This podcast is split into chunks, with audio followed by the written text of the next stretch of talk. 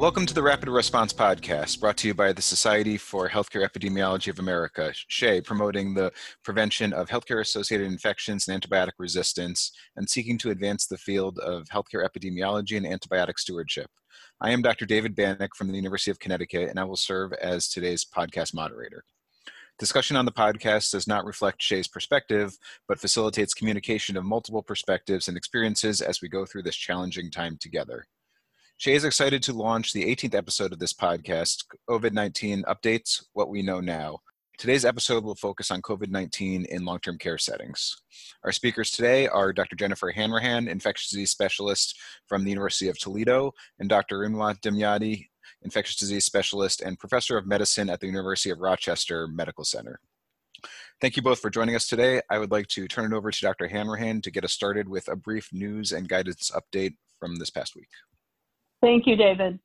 In updates on CDC guidance, the CDC has released consolidated recommendations for COVID-19 testing, including interim testing guidelines for nursing home residents and healthcare personnel as well as testing strategy options for high density critical infrastructure workplaces after a COVID 19 case is identified. These recommendations compile and update previous testing guidance. The consolidated recommendations for testing, overview of testing for SARS CoV 2, were developed based on what is currently known about COVID 19 and are subject to change. The document includes a summary of current CDC recommendations for testing people who have signs and symptoms of COVID 19 who have no signs and symptoms but recently had contact with someone known or suspected to have COVID 19, have no symptoms and no known contact with someone known or suspected to have COVID 19 but still may be tested for early identification in special settings, have had confirmed COVID 19 but no longer have symptoms and may be tested by public health officials to track spread of the virus that causes COVID 19. Testing guidelines for nursing homes is an important addition to other infection prevention and control recommendations aimed at keeping COVID 19 out of nursing homes and other long term care facilities. Updated recommendations include recommendation against testing the same individual more than once in a 24 hour period, consideration for testing residents with symptoms for other causes of respiratory illness, such as influenza, and coordination of repeat testing in response to outbreaks with local, territorial, and state health departments.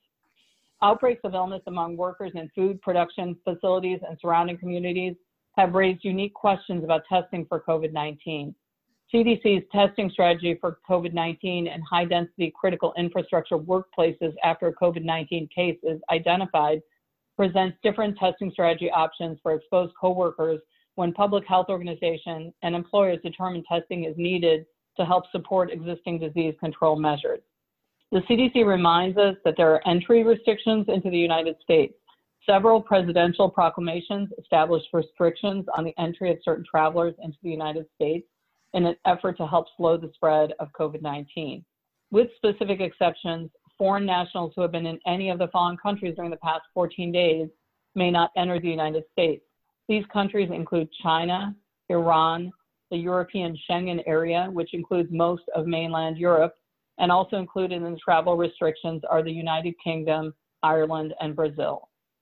Moving on to infection prevention issues, a study published in JAMA looked at the effects of sterilization with hydrogen peroxide and chlorine dioxide on the filtration efficiency of N95, KN95, and surgical face masks. The authors note that CDC has suggested the potential reuse of disposable respirators to conserve available supplies. Researchers compared sterilization by plasma vapor hydrogen peroxide and chlorine dioxide on the filtration efficiencies of three types of masks, N95, KN95, and surgical face masks. The hydrogen peroxide treatment showed a small effect on the overall filtration efficiency of the tested mask, but the chlorine dioxide treatment showed marked reduction in the overall filtration efficiency of the KN95 and surgical face masks. This study found that the sterilization processes had different effects on the filtration efficiencies of different masks. Sterilization with hydrogen peroxide had fewer negative effects than chlorine dioxide. Last week, we mentioned a study about patient self collected swabs published in New England Journal of Medicine. Another study looking at patient self-collected swabs was published in JAMA June 15th. The target population was Stanford healthcare outpatients with a reverse transcriptase polymerase chain reaction test that was positive for SARS-CoV-2 in March 2020. 30 patients consented to participate in the study. Healthcare workers were excluded because of their familiarity with specimen collection. Participants were scheduled to return to Stanford Healthcare for drive-through collection of three specimens using a patient-collected lower nasal swab, a physician-collected lower nasal swab, and a physician-collected oropharyngeal swab. They observed diagnostic equivalence across the three methods of specimen collection. 11 participants had test results that were positive for SARS-CoV-2 across patient and physician collected specimens, and 18 participants had results that were negative for SARS-CoV-2 across patient and physician collected specimens. The only discordant result was a participant whose self-collected nasal specimen tested positive, whereas both of their physician collected specimens tested negative. The sensitivity of the patient collected specimens was 100%, and the specificity was 95%. These findings show that patient collected lower nasal swabs may be an acceptable alternative for specimen collection. Thank you, Dr. Hanrahan. You did talk a little bit about long-term care settings, which is going to bring us to our discussion with Dr. Dumyati. So, Dr. Dumyati, thank you so much for joining the SHEA podcast. You, have a really unique perspective, and as a practicing infectious disease physician who works both in academia but also in a role where you collaborate closely with long-term care. You know, I think in what we're seeing with the COVID-19 pandemic, there's such a huge focus on long-term care, and you know, I'm really grateful that you're able to join us and provide your perspective as we talk through some of the challenges and what may lay ahead in long term care facilities. So thank you again for joining us. Thanks, David, for inviting me. So, I want to start the discussion with kind of a broader approach to thinking about infection control in long term care facilities. A lot of our podcast listeners work in acute care hospitals, maybe a little less familiar in terms of what long term care looks like with infection control programs. So, maybe if you can just provide some perspective on how, from your experience working with long term care facilities, their approach may be similar, but in some ways different than what we see in acute care hospitals. And then we can talk a little more specifically about COVID 19. Yeah, so the difference, you know, for people who have not been into the long-term care is the fact that staffing are very different. There is not the amount of staff that are available in the hospital. So in the infrastructure of any program is limited. For infection control, there's usually a recommendation that uh, they have one. Infection preventionist many times it end up being an added task to a nurse either the nurse administrator or some other person and without a lot of training and it's part of their workload. More recently, there was guidance that all the infection preventionists have to be trained in infection control. However, there was no recommendation of how many FTE need to be in a facility. And so in some facilities, you could see, like especially in smaller nursing home with 20 bed, the infection preventionist is probably located outside the facility and does some consultation remotely or intermittently, but they're not on site, which is really very different from the hospital where you have a team of people and if someone is not there there's other people that can take over what's required. And if there is an outbreak or an emergency someone is there. In a nursing home there's usually one person part-time sometimes not on site. So if there is an outbreak and that person becomes ill that's a, a very big challenge for the nursing home. The other thing that's different in nursing home is it's a communal setting. There's a lot of vulnerable patients. They also require a lot of help with their daily living, help with feeding, help with ambulation, help with bathing, and so forth. So there is a lot more contact between the healthcare workers and the residents that is a little bit different from the hospital where you have the intensive care unit but you also have people who are ambulatory and there is less close contact with healthcare workers so that makes it challenging as well so it sounds like there's a lot of variability from what you're describing from facility to facility, and that some facilities seem to be limited with the infrastructure that they have in terms of infection control. I think that's an important backdrop as we start to talk more specifically about COVID 19. So maybe if you could take us back to the early phases of COVID 19 in the US. I know you work closely with facilities throughout the New York region, and you were on sort of the earlier end of COVID 19 in the United States. But maybe take us back to those early days when you started to see COVID 19 in these facilities, and what were some of the early challenges that came up? And maybe you can talk through how you were able to begin to address some of these challenges.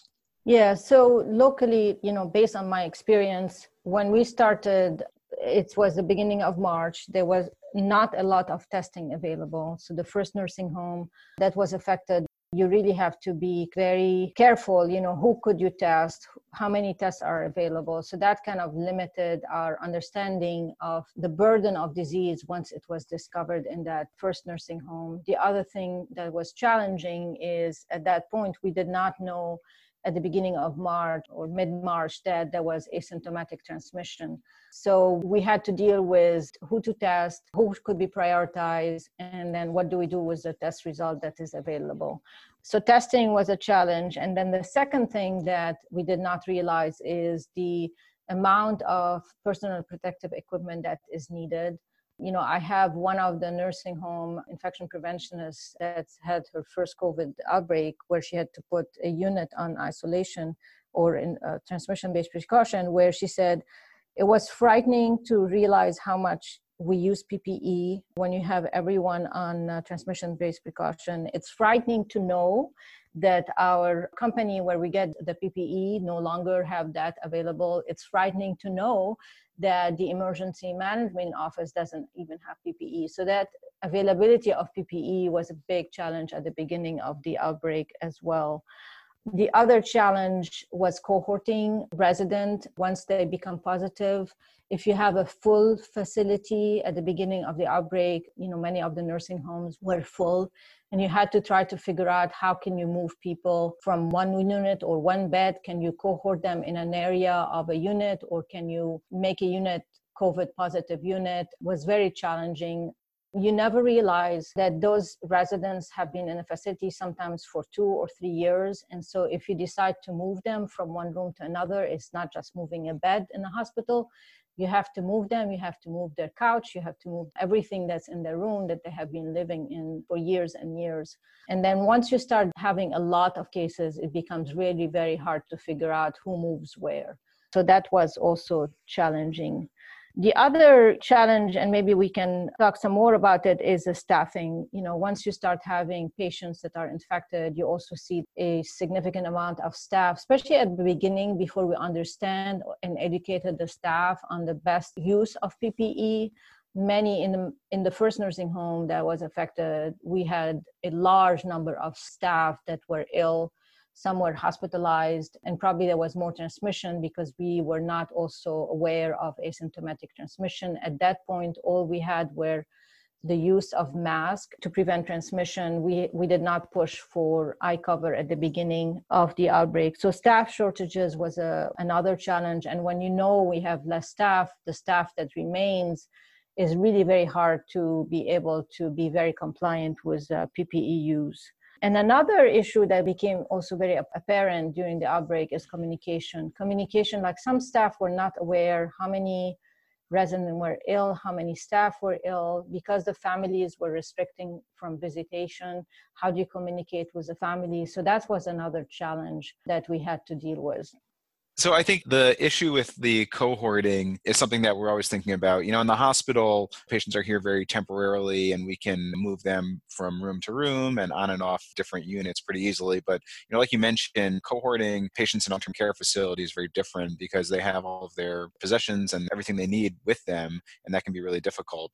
So what did you find from working with different facilities? Were there certain types of strategies that you thought seemed to work pretty well or anything with regard to the cohorting that you saw uh, being effective and manageable that reduced the amount of patient movement within a facility? Some of the larger facility, because of the decrease in the post-acute patient, were able to dedicate a unit, which made it easier to kind of move the positive to the COVID unit. And I want to mention the, the value of moving a resident that are COVID positive to another unit is you're able to extend the use of your PPE. So, for example, you can use the same gown if you're going from one room to another. So that's very valuable. The other thing that's very valuable in cohorting is to cohort staff, which is a challenge on its own because you have to, when you have shortage of staff, it's very hard to dedicate staff to the unit. But I learned from some of the outbreak that that was really key to prevent the spread from one unit to another because after you know the beginning of march visitation was restricted so the only way COVID infected patient or resident or uh, staff would come in are the way it comes into the facility. It's not the visitor or the families. So when you have a COVID unit, it's much easier to control who goes in and who's affected and you have dedicated staff and you have a better way of monitoring sick people because some of the covid infected resident in nursing home really deteriorated. Some of them i was told were fine you know at 8 a.m by by 10 p.m they were dead. So monitoring was also important in the covid unit the difficulty becomes when you have more than one unit infected and the way it happens is it trickles down. You know you have for example you identify a healthcare worker you identify two or three patients on day one. And then our approach now is to test everyone on the unit and, and possibly everyone in the facility. And then what happens you start testing and you, two or three days later you get two more patients two or three days so you've had five more patients. So it becomes really kind of a struggle to try to move all the positive to another unit. And what some of the facility did is to move them to a part of the unit instead of moving them to a completely different unit because of, you know, they didn't have the capacity you know you open a unit and then very quickly it becomes full. So they started moving patient to an area of a unit or instead of just moving them to a covid positive uh, unit. And each nursing home did it differently. Some nursing home where they didn't have the capacity on a specific unit had like a day program that was uh, open so they moved patients there. The difficulty i think is very hard to know at this point why some nursing home were able to control their spread and why some had one patient or one healthcare worker and it did not spread. It sometimes had to do with how quickly they identified the outbreak and how quickly they act.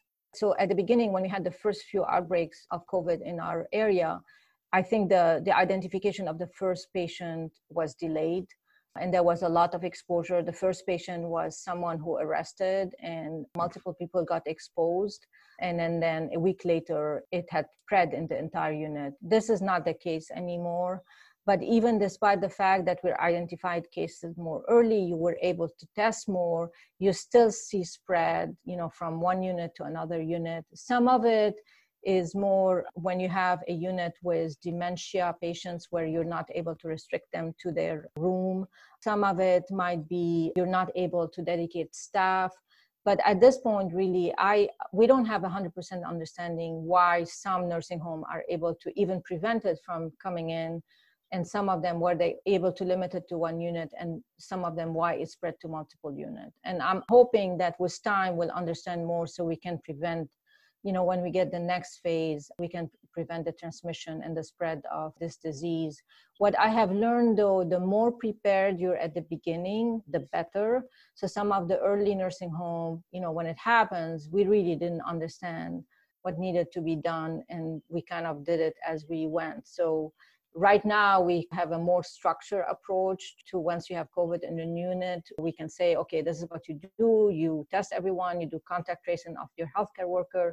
You try to make sure that your healthcare worker are separated because there have been multiple episodes where there was transmission between healthcare worker and not just patient healthcare workers and vice versa.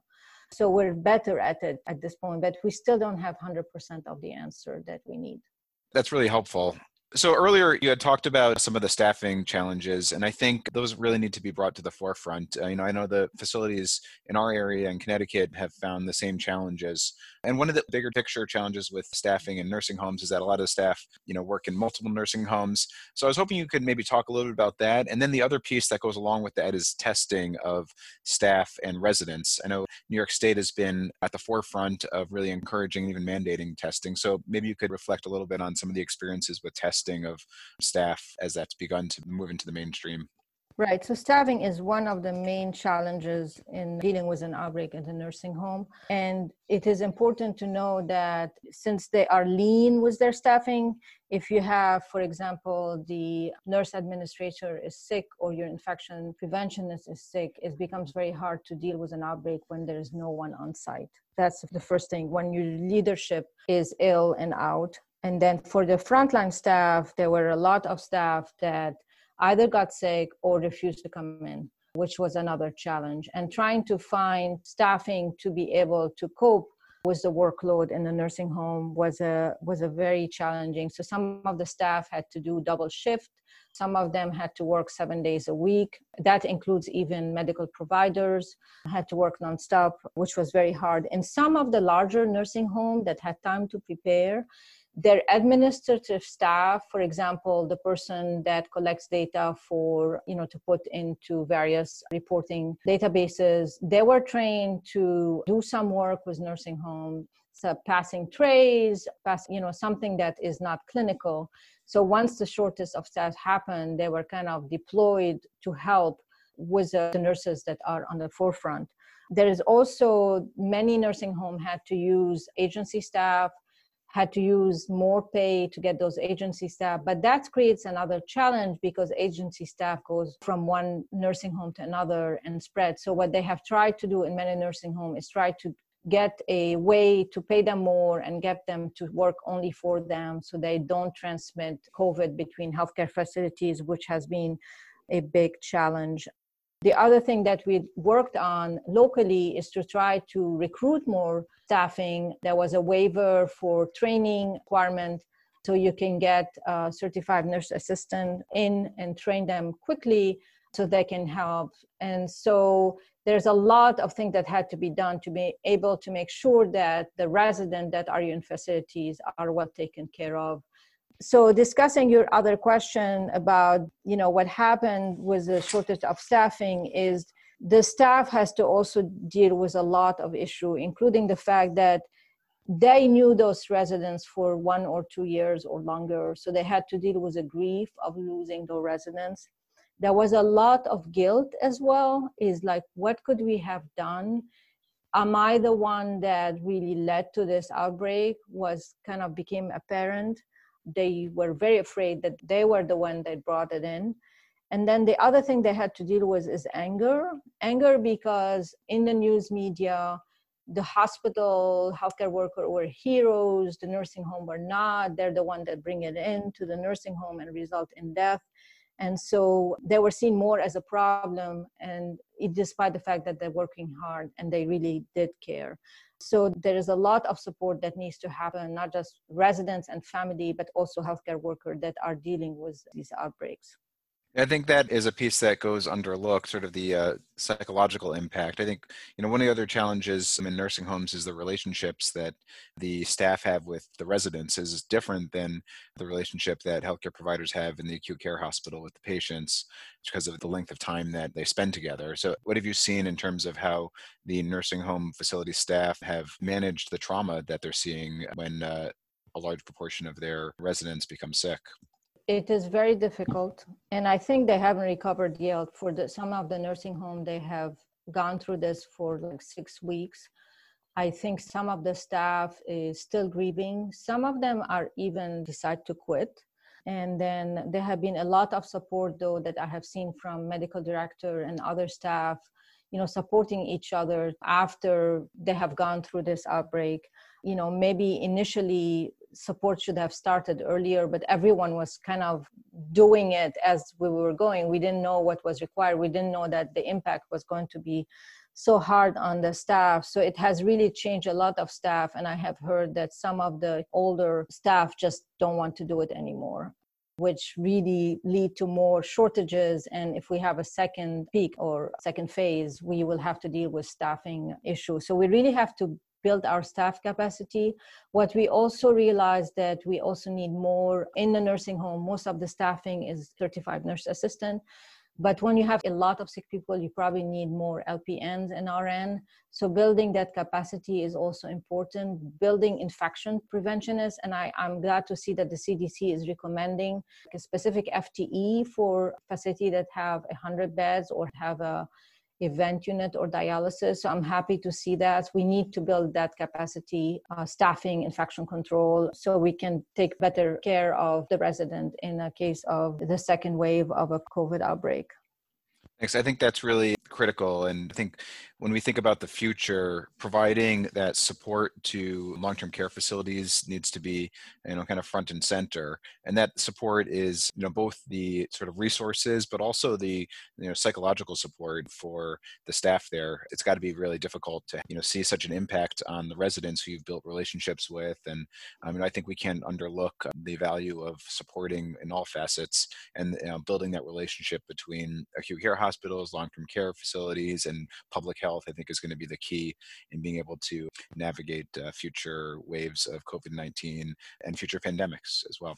So, thinking about what the future might look like, it sounds like there's a lot of need for collaborations with long term care facilities more generally and other groups in the, COVID 19 response. Can you kind of share your thoughts on where you see those collaborations have been successful and what you think the future is going to look like and how we can all work together? I fully agree with you that collaboration a different level is very important for preparedness. Collaboration between the hospital has been key, you know, because there is a lot of patient movement between the hospital and the nursing home as well. There is also collaboration with lab. For example, when you need to test the entire facility, the lab has to be ready.